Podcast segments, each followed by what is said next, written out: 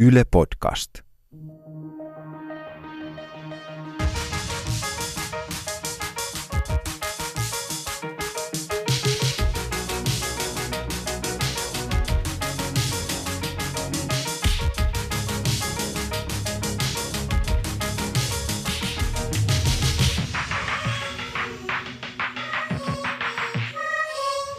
Tervetuloa Mitä vielä Ronja Salmi podcastin pariin. Täällä on langoilla Ronja Salmi ja tämä on ohjelma siitä, mihin Mitä mietit Ronja Salmi televisio-ohjelma jäi.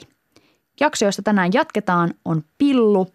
Jos jakso on sulta jäänyt näkemättä, niin senhän löytää Yle Areenasta. Ja tuossa jaksossa pohditaan pillua, sitä minkä takia siitä on niin vaikea puhua ja mihin se voi pahimmillaan johtaa. Tässä podcastissa ei kuitenkaan pelätä pillusta puhumisesta, vaan tarkoitus on puhua siitä aina 30 minuutin ajan ja erityisesti siitä, että miten pillua voi treenata. Meillä on vieraana lantiopohja lihaksiin erikoistunut fysioterapeutti Anu Parantainen. Sitä ennen keskustelua tiedossa pillusta ja ajankohtaisista asioista, jotka liittyvät pilluun. Pillu ja kuukautiset tuntuvat olevan muodissa ja kanssani tästä aiheesta on keskustelemassa Mitä mietit Ronni Salmi-ohjelman ohjaaja ja käsikirjoittaja Emilia Valentin. Heippa rallaa. Sanon sua myös Emmyksi tässä, tässä ohjelmassa kaikille tiedoksi, koska Emmy on sun lempinimi. No tämä on ihan totta. Emmy, pillujaksossa jauhettiin paljon siitä, kuinka pillusta puhuminen on vaikeaa, mutta eikö sitten toisaalta voi sanoa, että pillu on jollain tapaa muodissa? No kyllä, ainakin nyt taustoja tehneenä, niin, niin näin voisi sanoa. Mä luulen, että tämä liittyy oikeastaan siihen, että feminismi on tällä hetkellä aika in. Ja erityisesti menkat tuntuvat olevan muodissa ja siitä vähän tuossa pillujaksossakin äh, puhuttiin, että kuukautiset tuntuvat olevan in joka paikassa. Jaatko tämän huomioon? No kyllä, täytyy sanoa, että sulla ja mulla on tuommoinen noin 10 vuoden ikägäppi, niin ähm, tämä varmaan näyttäytyy kymmenen vuotta mua nuorempien maailmassa vielä ehkä selkeämmin, mutta tota, olen itsekin tehnyt näitä huomioita. Tällä hetkellä ainakin Monkissa on myynnissä sellaisia periods are cool pikkareita ja noin yleisesti ottaen sellaisia naisten voimauttamis- ja feminismikampanjoita tulee joka tuutista. Kyllä, kyllä. Ja se, että ei enää häpeillä sitä, että menkkaveri on itse asiassa punasta. Joo, ehdottomasti se, että pillu ja menkat tuntuu olevan tällä hetkellä muodissa, niin, niin kuin emme sano, että se varmasti linkittyy siihen, että feminismi on tällä hetkellä ihan mega, megatrendin luokkaa. Mutta onko se ainoastaan positiivinen asia? Että pillu on nyt trendikäs? Niin, tai että feminismi on trendikästä. No mun mielestä se on positiivinen asia. Miksi se ei olisi positiivinen asia? Mäkin on tykännyt ajatella, että se, että feminismi tulee mainstreamiin, on just se, mitä pitäisikin tapahtua, koska toivoisin, että kaikki ihmiset ovat feministejä ja, ja puolustavat eri sukupuolten tasa-arvoisia oikeuksia. Mutta sitten taas toisaalta musta tuntuu, että välillä nämä erilaiset kamppikset sortuu niin sanottuun pinkwashiin, siihen, että asioita näennäisesti tehdään feministisesti. Eli tehdään joku teepaita ja laitetaan siihen feministi ja sitten se on niinku feminististä. Mm. Toisaalta mä ajattelen sitä, että tuodaan se kaikkien ulottuville, että, feminismi sanana saattaa olla helposti vähän kalskahtava tai, tai se voi tuntua siltä, että en mä halua olla feministi, että ne on niitä kauheita vihaisia, siilitukkaisia anarkisteja ja, ja nyt sä voit olla feministi äh, sellaisena kuin olet ja, ja sä voit ostaa niitä niin sanottuja feministituotteita sieltä, mistä sä muutenkin ostat sun kledjut. Tällaisia kaupallisia juttuja on myös kritisoitu sit siitä, että joku Henkka Maukan paita, jossa lukee feminist, niin sen on sitten kuitenkin tehnyt joku Kambodsassa asuva hikipajan lapsi, joka on kaukana kyllä sellaisesta tasa-arvosta ja, ja eettisyydestä ja humaaniudesta, jota ehkä feminismissä noin yleisesti ottaa ajetaan. Mm, mm, kyllä, joo, tämähän on tietenkin huolestuttavaa kaikessa mikä, mikä liittyy trendeihin, että, että sit kun jostain asiasta tulee mainstream, niin, niin sitten se varmasti näkyy myös noissa ää, tai tuolla tavalla. Ää, mä en silti olisi nyt feministipaidoista hirvittävä huolissaan, että ehkä nyt samaan aikaan me voidaan sitten puhua siitä, että sä voit itse vaikka tehdä oman feministipaitasi.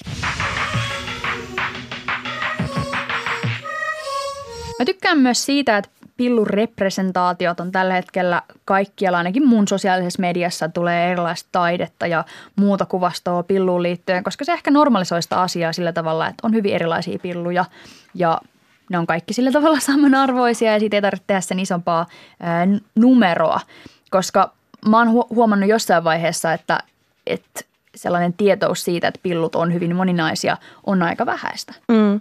Mun täytyy ehkä tähän väliin vielä pakittaa sen verran, että tota, sinä ohjelmakäsikirjoittajana ja, ja toimittajana, juontajana ja, ja minä ohjaajana käsikirjoittajana, niin mehän ollaan nyt niin sanotusti syvällä pelissä. Me ollaan tutkittu tätä aihetta pitkään ja, ja meillä ei ole niin enää mikään juttu sanoa ääneen pillu.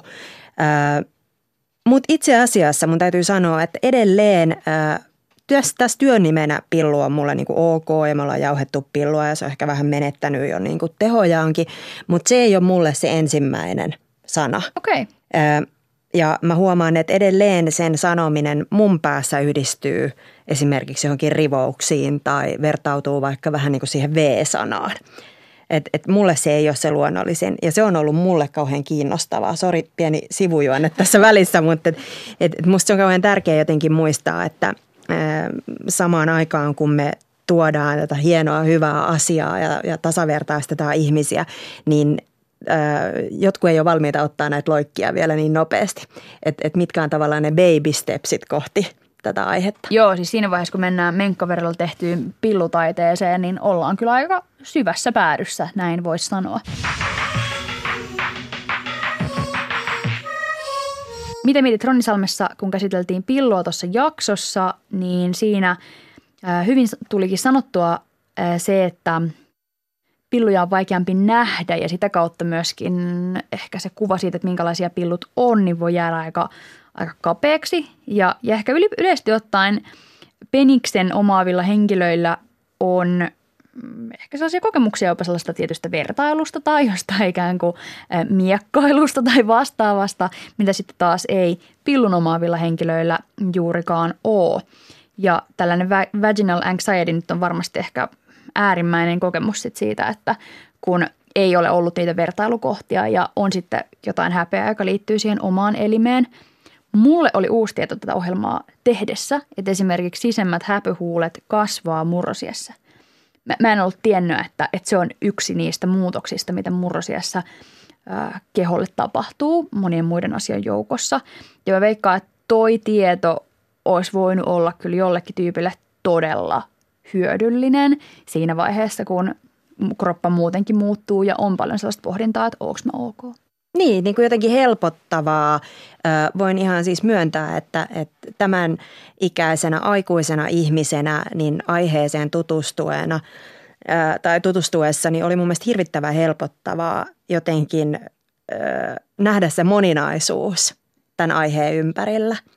Et, et sain itseni monta kertaa kiinni jotenkin siitä, että vähän hävetti tai, tai jotenkin vähän tuntuu, että puhutaanko nyt liikaa tai, tai niin kuin, että oho.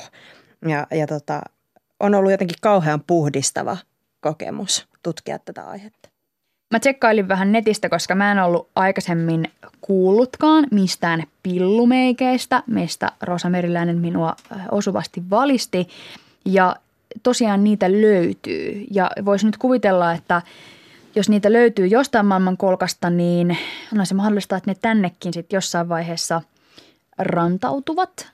Että ollaan me pitkään nauraskeltu kaiken maailman kauneusleikkauksille ennen kuin sitten botoksin ottamisesta on tullut vaikka arkipäivää myös, myös täällä. Seuraavaksi ei ryhdytä pillun meikkaamiseen, mutta olisi tarkoitus puhua pillun terveydestä lantionpohjalihasten voimin.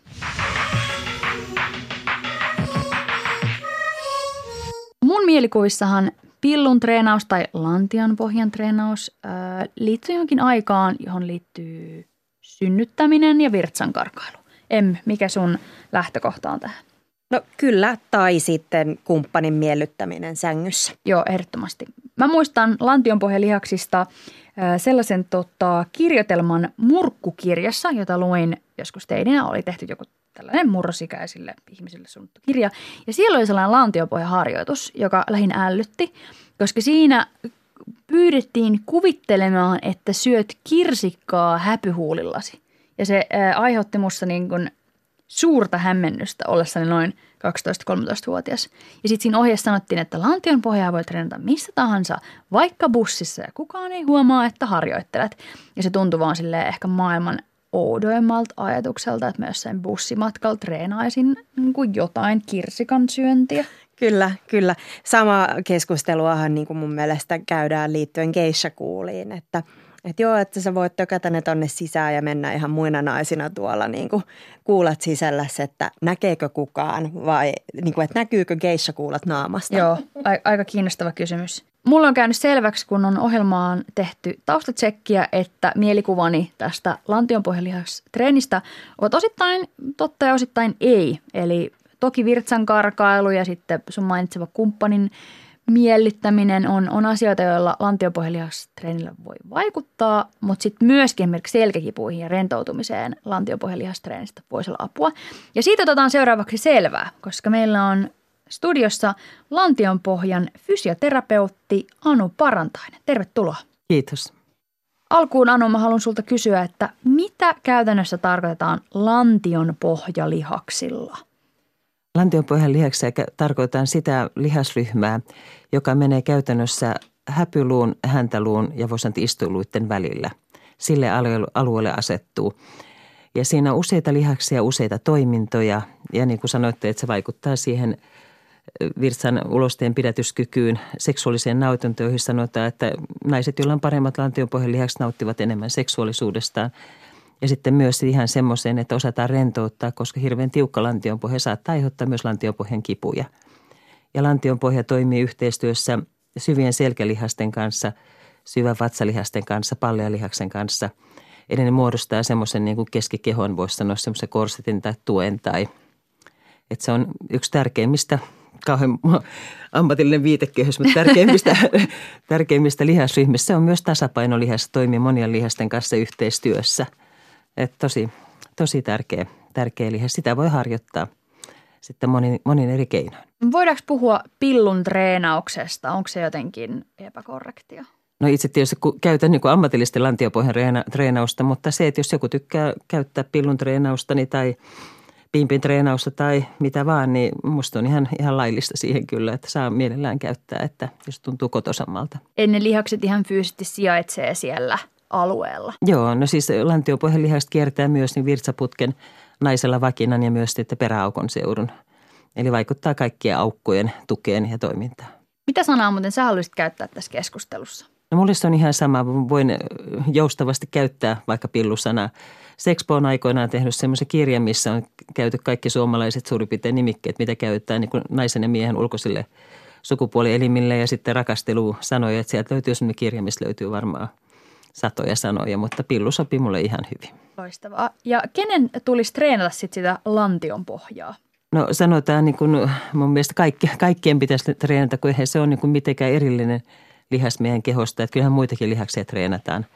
Niin lantion pohjan lihakseen niin kuulusti treenata sanotaan, että nuorista tytöstä lähtien tulla tietoisuuteen siitä, että viimeistä oikeastaan silloin kun kuukautiset alkaa, niin – olisi hyvä tietää, että miten niitä treenataan. Niin tämä on mun mielestä nimenomaan kiinnostavaa, että, että säkin muistit Ronja sun ensikokemuksen sieltä, sieltä tota oppaasta ja, ja kirsikan syönnistä. Niin onko todella näin, että jo ennen kuin varsinaisesti aloitetaan vaikka seksielämää, niin meidän tulisi alkaa treenaamaan meidän lantionpohjalihaksia? No mä oon itse sitä mieltä, mä oon tehnyt aikoinaan urheilijoiden kanssa töitä ja nyt ihan viime vuosinakin on, tein tämmöisen – trampoliinia hyppivien tyttöjen. En tiennyt, että se oli olympialaji, että pikku häpeä siinä, mutta tämä, että siinä oli tyttöjä, jotka oli ikä, ikäjakaumaltaan sanotaan niin kuin 12, 14-18. Niin valmentaja pyysi mua sinne, koska sanoi, että tytöllä virsankarkailu, kellä ei ole synnytystaustalla. Norjassa on tehty tutkimusta 25 prosenttia yliopistourheilijoilla, joilla tätä ei ole synnytyksiä taustalla virsankarkailua. Niin sehän kertoo siitä, että se lantion ei ole riittävää tukea liian niin kuin toistuva samanmuotoinen kuormitus tai sitten siellä saattaa olla sitten ihan tuommoinen joku toimintahäiriö siinä että ei harjoittele oikein. Lantion pohjaa treenausta siis nyt erityisesti suositellaan selkeästi ihmisillä, joilla on pillu. Kyllä, ja myös semmoisilla, joilla on penis. Eli yhtä lailla miehillä se vaikuttaa erektion tukeen ja siemensyöksyn pidättämiseen ja virsanpidätyskykyyn nyt yhtä lailla – sekä penikselle että pilulle hyvä treeni. Tämä on myös mulle uutta tietoa, koska mä oon ajatellut, että se lantion pohja, en tiedä minkä takia, mutta se lantio sanana ehkä, mä liitän sen niin vahvasti johonkin ikään kuin naiseuteen tai henkilöön, jolla on pilluja jotenkin sellaiseen synnyttämiseen ja lapsen kantoon ja muuhun, niin sitten se, että se onkin myös peniksen omaaville henkilöille, niin tämä on ihan mm. aivan uutta mulle. Mm, kyllä se on. Ja se, että tuossa niin naisille se suhde sitten oman lantionpohjan, että mä oon tehnyt vuodesta 93 päätyötä niin lantionpohjan toimintahäiriöiden kanssa ja usein kysyn naiselta, että onko koskaan katsonut tai tunnustelu omaa pillua, niin yksikin nainen sanoi, että mitä mä sinne menen, että se on miehen ja kynekologin paikka. Niin mä ajattelin, että, mä ajattelin, että kyllä se on ihan semmoinen paikka, mihin kannattaa itse tutustua. Että. Ehdottomasti. Tota, no miten sitten, jos nyt olisi käynyt niin, että ei olisi varsinaisesti koskaan treenannut, voiko sen treenaamisen aloittaa vielä niin kuin ikänaisena vai onko peli pelattu? Ei ole peli pelattu. Vanhin nainen, mikä mulla asiakkaana oli 82-vuotias tenniksen pelaaja nainen, jolla oli polvi leikattu ja sanoi, että hän harmittaa, kun rystylyönnissä alkanut karkaa pissa. Niin hän treenasi sitten ja sitten enää karannut. Et ei, ei ole ikä, ikä ei ole este eikä hidaste ja lihastoimintaa hän pystyy vahvistamaan minkä ikäisenä tahansa. Mistä sitten tietää, että oma lantion pohja vaatisi treeniä? No jos tota, sanotaan, että jos miettii nyt vaikka seksuaalisuutta, että jos tuntuu, että ei tunnu miltään, niin, niin silloin kannattaisi miettiä, että johtuuko se siitä, että mun lantion pohja ei ole tarpeeksi hyvässä kunnossa. Toinen on se, että, tota, että jos on karkailu, virsan karkailu, ilma, ilma paukut karkailee tai muuta, niin tota, se voi olla yksi sellainen syy, että se lantion pohja ei toimi tarpeeksi hyvin – sitten saattaa olla just se, että jos, niin kuin mitä mainitsit tuossa alussa, että jos on alaselkä jatkuvasti kipeä, niin se voi olla myös lantiopohjan tuen puutetta. Sitten ihan sama juttu, että lantiopohja toimii yhteistyössä syvien vatsalihasten kanssa, niin ilman muuta, jos treenaa tota, vatsalihaksia tai lankkuu tai mitä tahansa, niin se lantiopohja pitäisi saada siihen mukaan tukemaan. Ja sitten mä teen töitä myös laulajien kanssa, että jos laulajat synnyttää, niin saattaa, että niiden ääniala niin kuin laskee, niin tota, sitten kun saadaan lantiopohja taas tiukkaan kuntoon, niin, tai siis tukevaan ja toiminnalliseen kuntoon, niin silloin se ääniala saadaan taas, taas nousemaan. Onko mahdollista, että on treenannut lantion pohjaansa siitä tietämättä, vaikka jonkun urheilulajin osa. Kyllä, ja sitten tota, mä oon aikoinaan on testattu yhden kollegan, kollegan kanssa suomalaisia naisia – katsottiin, että onko testaajien välillä semmoinen validiteettilaatu, niin tota, meillä oli 80 testi potilas, mitä me testattiin kaikki. Ja osa oli niistä, jotka ei ollut synnyttänyt, osa oli synnyttänyt. Ja saattoi olla, että kymmenen lasta synnyttäneellä on tosi hyvä lantionpohja, saattaa, että yhtä lasta, yhtä lasta synnyttäneellä ei olekaan niin hyvä. Että lantionpohjan tehtävä on tukea, sen päätehtävä on tukea ja sitten sen tehtävä on supistua ja rentoutua – ja se tukihan on siellä olemassa, muutenhan sitä laski sallensa koko ajan, jos siellä sitä tukea ei olisi tällä ihan käytännössä. Että. Tuleeko sinulle mieleen sellaisia urheilulajeja, jotka vois olla erityisen hyödyllisiä tuossa lantionpohjatreenissä? No kyllä siis sanotaan se, että tanssilliset lajit on usein semmoisia, jonkun verran tutkimus, tutkimustyötä tehty esimerkiksi itämäiseen tanssiin. Sitten pilatessa on hirveän hyvä keskivartalon tuen ja lantiopohjan mukaan ottama, ottamisessa, joka on, on ihan hyvä laji monille – mutta sitten sanotaan, että emme välttämättä niinku poissulkisi niinku mitä, mitä lajia, yksittäistä lajia. Että jos se suoritustekniikka on hyvä, niin silloin se rekrytoi sen lantionpohjan siihen mukaan. Minkälaisia myyttejä liittyy lantionpohjalihaksiin? Mm. No lantionpohjalihaksi ainakin semmoinen, niinku, no ainakin se, että jos että – just tämä, että pimpin täytyy olla tosi tiukka. Että se on ehkä semmoinen yleensä semmoinen niin kuin jotenkin myytti, että kaikki toivoisivat, että mulla olisi tosi tiukka pimppi. Ja mehän, mehän käytetään fysioterapiassa semmoisia mittauslaitteita, että meillä on semmoinen EMG-laite, millä mitataan niin lantiopohjan toiminnallista aktiviteettia. Me käytetään ultraääntä, me katsotaan vatsanpeitteiden päältä ja lantionpohjasta katsotaan, että miten lantiopohja toimii ja – sitten meillä on erilaisia niin palpoja. Me ihan sormin tutkitaan lantiopohja ja katsotaan ne kaikki lihakset, mitkä siellä toimii. Niin ihmisillä on hirveän niin kuin huoli siitä, että onko minulla tarpeeksi tiukka pimppi. Et se on ehkä semmoinen niin kuin iso, iso huoli. Ja usein se saattaa olla se tekijä, miksi asiakas tuleekin vastaanotolle, että hänestä tuntuu semmoinen, että hän on ihan löysä. Ja minkä takia tämä huoli on sun mielestä turha? No huoli sinällään on niin kuin, jos, jos se niin kuin auttaa sitä omaa terveyttä saamaan – eteenpäin, niin silloinhan se niin on sinällään hyvä huoli. Mutta sitten jos se on niin kuin semmoinen niin kuin itseensä niin kuin ruokkiva se, ettei arvosta itseänsä, niin siinä se on mun mielestä huono. Yksi asiakas sanoi, että joo, että mä oon niin löysä, että ei musta mihinkään. Tälleen näin. Ja sitten sitä ne aina kun miettii sitä, että, että mitä nainen puhuu itselleen, niin sehän myös itse kuulee sen ja sehän syö sitä itsetuntoa. Ja semmoinen, nyt tuli mieleen semmoinen Naomi Wolf, Wolf on kirjoittanut semmoisen kirjan kuin China vakina, että tämä, hän siinä sanoo, että tutki, nyt en muista kenen tutkimus oli, mutta sanoo, että suoraan niin kuin vakinasta on niin kuin reitti naisen etuaivolohko, että se vaikuttaa siihen naisen tietoisuuteen itsestään. Eli se, että sitten kun ihminen on niin kuin tietoinen tästä niin kuin pillustaan tai vakinastaan tai muuta, että se on hyvässä kunnossa, niin kyllä se lisää sitä kummasta itse tuntuu, että hei, että mä oon tässä naisena ihan niin kuin kohillani ja seison omilla jaloillani ja juurillani, että, että kyllä mä siihen uskon, että kyllähän se on semmoinen paikka, mitä kannattaa pitää hyvässä kunnossa, koska sehän, mehän kannattaa sitä mukana me koko ajan ja se vaikuttaa niin moni niin kuin me, niin kuin elämän toimintoihin ja elämän laatuun, että meidän pimppi toimii hyvin. Voiko pillu krampata? Voiko voi. sun alapää jäädä niin kuin jumiin? Voi jäädä jumiin. Eli se voi jäädä niin kuin reippaassa seksistä tai sitten se voi jäädä jumiin sillä tavalla, että on treenannut liikaa ilman rentoutta siinä välissä. Eli että purista ja purista ja purista ja pinnistä ja purista ja purista ja vielä jos ei, ei muista hengittää siinä välissä, niin sitten se voi olla ihan niin kuin tosi hyvin jumissa.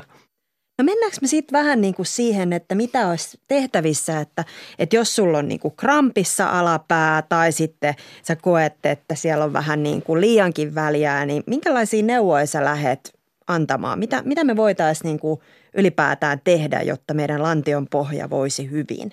Tätä, me voidaan tehdä sillä tavalla, että jos me lähdetään harjoittelemaan sitä, niin tietysti niin kuin fysioterapiassa me tehdään yksilölliset harjoitteet ihmisille, mutta tässä nyt kun miettii, että mitä kuka tahansa voisi tehdä – niin yksi harjoite, mikä yleensä noissa ohjeissa on, on sellainen perusharjoite, että sä lähdet tuota supistaa peräaukon emättimen ja virtsaputken ja imaset sen tai nostat sen ylös. Niin se on sellainen ihan hyvä perusharjoite ja sehän nostaa sitä niin kuin lantion pohja voisi sanoa että karkeasti, että se on kahdessa kerroksessa, niin se nostaa se sy- syvintä sisintä kerrosta ylöspäin, joka tukee niitä lantion elimiä. Mutta sitten jos ajatellaan siihen niin kuin ihan niin kuin pimppiosastolle tai emätin vakinaosastolle, että miten siihen saa napakkuutta ja tiukkuutta – niin mä käytän semmoista nimeä liikkeestä kuin sisäinen suudelma. Help, kuulostaa. kuulostaa onko, se ihan kirsikalta? Kirsikalta, mutta jatka toki. Mä arvasin. Mutta se, mut se voi olla joku muukin niin kuin aukon kiristys tai mitä mm. sä nyt haluaisit siihen. Mutta tota, esimerkiksi jos on synnyttänyt tai jostain muusta syystä tuntuu, että on väliä, niin se, että mä sanon asiakkaalle, että ajattele, että emätin olisi niin kuin suu ja kerää niin kuin, niin kuin emättimen reunat napakasti yhteen – sitten imasi emätinen virtsaputki, niin silloin saa, saa liikkeen siihen vakinan ympärille ja virtsaputken ympärille. Sanoin myös joskus, että tämä on niin kuin neitsyt liike, että sillä saat napakammaksi sitä emättimen auki. Mutta sitten taas toisaalta sanoit, että ei sillä ole mitään väliä, että onko se niin kuin tiukka. Ja nyt kuulostaa siltä, että sen pitääkin olla tiukka. Sen täytyy olla tukeva. Tukeva ja toimiva. Et se, että jos sä mietit, että jos sä pidät koko ajan niin esimerkiksi kättä nyrkissä tiukasti, niin on se pikkusen, että sä kauheasti pysy siellä toimimaan muuta kuin pitää kättä nyrkissä. Että pitäähän saada sun käsi auki ja kiinni, eikö niin? Aivan, kyllä. Mä sain... Eli toiminnallisuutta haetaan. Toiminna, kyllä, se on hyvä sana, just toiminnallisuutta haetaan. Se toimii siinä tilanteessa niin kuin se pitää siinä tilanteessa toimia. Eli palauttaa se, se hyvä funktio, normaali toiminta. Että sitähän meidän fysioterapiassa yritetään palauttaa sitä toimintaa, että se ihmisen elämänlaatu pysyisi, se toimintakyky säilyisi ja kunto säilyisi. Mä sain Instagramista äh, kommentin, että onko niin, että jos lantionpohja on jumissa, ihmisen leuat ovat kireät ja hän puree hampaitaan. Hyvä, on. Onko näin? On. on.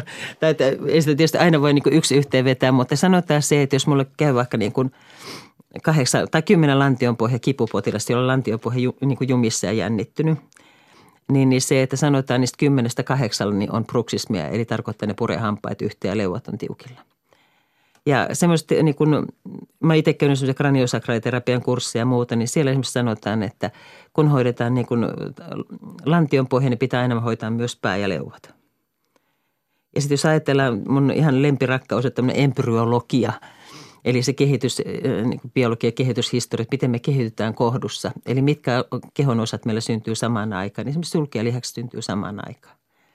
Että jos sä nyt puristat oikein tiukasti suun ja silmät kiinni, niin mieti mitä tapahtuu peräaukossa. Tee vaan. Mä teen nyt täällä. Joo. Herranen Se on aika, totta. tää on jännää. Kokeilkaas kaikki. Nyt kaikki kokeilee siellä podcastin toisessa päässä. Hei, mä haluan kysyä myös siitä, että mm, voiko lantiopohjalihakset kiristyä, jos sulla on niin henkistä kuormitusta tai jotain painetta? Joo, kyllä voi. Joo, kyllä voi kiristyä. Usein sitten, jos miettii, sanotaan vielä, niin – jos se henkistä kuormitusta ja painetta, niin useimmilla tapahtuu myös, että rakossa tulee sellainen ylivilkas, että se joudut juoksemaan jatkuvasti vessassa. Eli ne on usein, se kulkee vähän niin kuin käsikädessä, jos tälle vetää niin kuin halkipoikkipinoa. Vitsi, tämä on jännää, kun puhutaan niin kuin stressivatsasta mm. ja näin poispäin, mutta että yhtä lailla me oireillaan sitten tuolla. Stressipillu. Niin, niin, niin joo. Ja se vaikuttaa siihen, niin kuin siihen ihan limakalvojen kuntoon. Ja sitten sanotaan se, että jos on hirveä stressi, niin usein jotakin hiivaa saattaa pukata sinne. Että yksi kollega sanoi, että, tota, että sitten kun nainen on tiukkana ja stressissä, niin sinne tulee hiivakakku.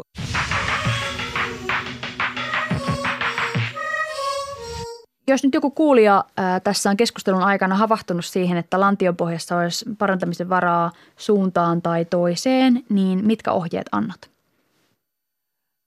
jos sille niin miettii, että haluaisi niin aloittaa sen treenin niin alussa niin kuin hyvin, niin suosittelisin käymään jollain kollegalle. Että www.pelvikus.fi on semmoinen tota sivusto, missä löytyy ympäri Suomen niin kuin kollegat. Et sieltä, saa, niin kuin, sieltä tehdään niin kuin progressiivisesti etenevä ohjelma kyseiselle sitten asiakkaalle tai ihmiselle tai naiselle tai miehelle, kelle vaan, niin tehdään silleen, mutta – se, että ekana, että löytäisi semmoisen niin pienen liikkeen, eli pystyisi erittää naisen niin peräaukko, emät ja virtsaputki. Ne olisi jo hyvä, että jos niin tunnistaisi sen supistuksen eri tavalla jokaisessa niin kuin kohdassa. Ja sitten voisi lähteä miettiä, että mit, mitä kaikkia liikkeitä mä siihen löydän. Mutta esimerkiksi minulla tänään oli yksi sellainen asiakas, jolla oli tämmöinen lantiopohjan laskeuma, eli sanotaan, että lantiopohja saattaa myös laskeutua. Eli esimerkiksi joka noin kolmas kynekologinen leikkaus on Suomessa laskeumaleikkaus, että on joko kohdun tai – rakontaa peräsuolen laskeuma, niin lähdettiin miettimään hänelle semmoista liikettä, niin hänellä toimi se liike hirveän hyvin sille, että hän ajatteli, että hän vie istuulut yhteen, vie häpyluun häntäluuta kohti ja nostaa koko setin niin kuin ylöspäin. Niin siitä saatiin hirveän nätti liike. Se tuki hänen sitä liikettä. Mutta se, että ei tehdä liian vaikeaa tästä näin, niin se, että, että esimerkiksi se pelvikuksen sivulla on semmoiset perusohjeet, sieltä voi, voi käydä kuka tahansa printtaamassa ne itselleen – Eli kotikonsteinkin on mahdollista päästä pikkasen eteenpäin. No, todella hyvin ja sanotaan, että jos puhutaan virtsankarkailun käypähoitosuosituksesta, niin tota, lantionpohjalihasharjoittelulla, ohjatulla lantionpohjalihasharjoittelulla on A-tason näyttö, eli paras mahdollinen tieteellinen näyttö. Ja sitten jos ilman muuta kannattaa sitä omaa harjoittelua, ja sitten kannattaa, niin jos käy salilla tai jumpissa, niin, niin kuin ensisijainen on se, että myös oppii yhdistää se lantiopohjaharjoitteen siihen liikkeeseen. Että se, että sitten sit kun sen oppii yhdistämään siihen liikkeeseen, niin silloin niin kuin säkin sanoit, että tarvi, tarviiko aina harjoitella ja muuten, niin sehän tulee luonnollisesti mukana siihen harjoitteluun sitten se. Kun tekee vaikka vatsalihasliikkeen tai tekee nyt vaikka maastavedon tai jonkun muun, niin ottaa automaattisesti lantiopohjan tuen ja sitten lähtee tekemään sen liikkeen. Eli pillutreeni osaksi saliharjoittelua jalkapäivä sisältää myös lantion pohjan. Kyllä. Loistavaa. Haluaisin vielä Anulta loppuun kysyä sellaista asiaa, äh, jota käsiteltiin paljon, mitä mietit Ronja Salmi ää, äh, televisio-ohjelmassa. Eli tätä ihmeellistä häpeää, joka edelleen tuntuu leijuvan pillu ää, asioiden päällä. Niin mitä sun mielestä pitäisi tehdä, että me voitaisiin avoimesti puhua näinkin tärkeistä asioista, mistä juuri ollaan kuultu? No mun mielestä ekanakin se, että häpeähän jokaisen tietysti oma tunne tässä, mutta siitä kannattaisi jotenkin niin päästä nyt eroon ja miettiä sitten se, että, että tota, kannattaako sitä häpeää kantaa mukanaan, vaan oikeastaan mennä sitten tekemään asioita sen eteen, että voisi paremmin. Ja mä joskus käytän tässä semmoista sanaa, kun edesmennyt Tommi Taberman on sanonut tämmöisen lauseen, että kuinka paljon rohkeutta uskallat jättää tänään käyttämättä. Eli lähteä hakemaan sitä apua, lähteä hakemaan sitä tukea ja hoitaa se asia niin kuin – jollain tavalla pois päiväjärjestyksestä. Valtava kiitos Lantionpohjan fysioterapeutti Anu Parantainen. Kiitokset myös Emmylle. Ihanaa, että olit keskustelemassa pillusta ja pillutreenauksesta tässä podcastissa.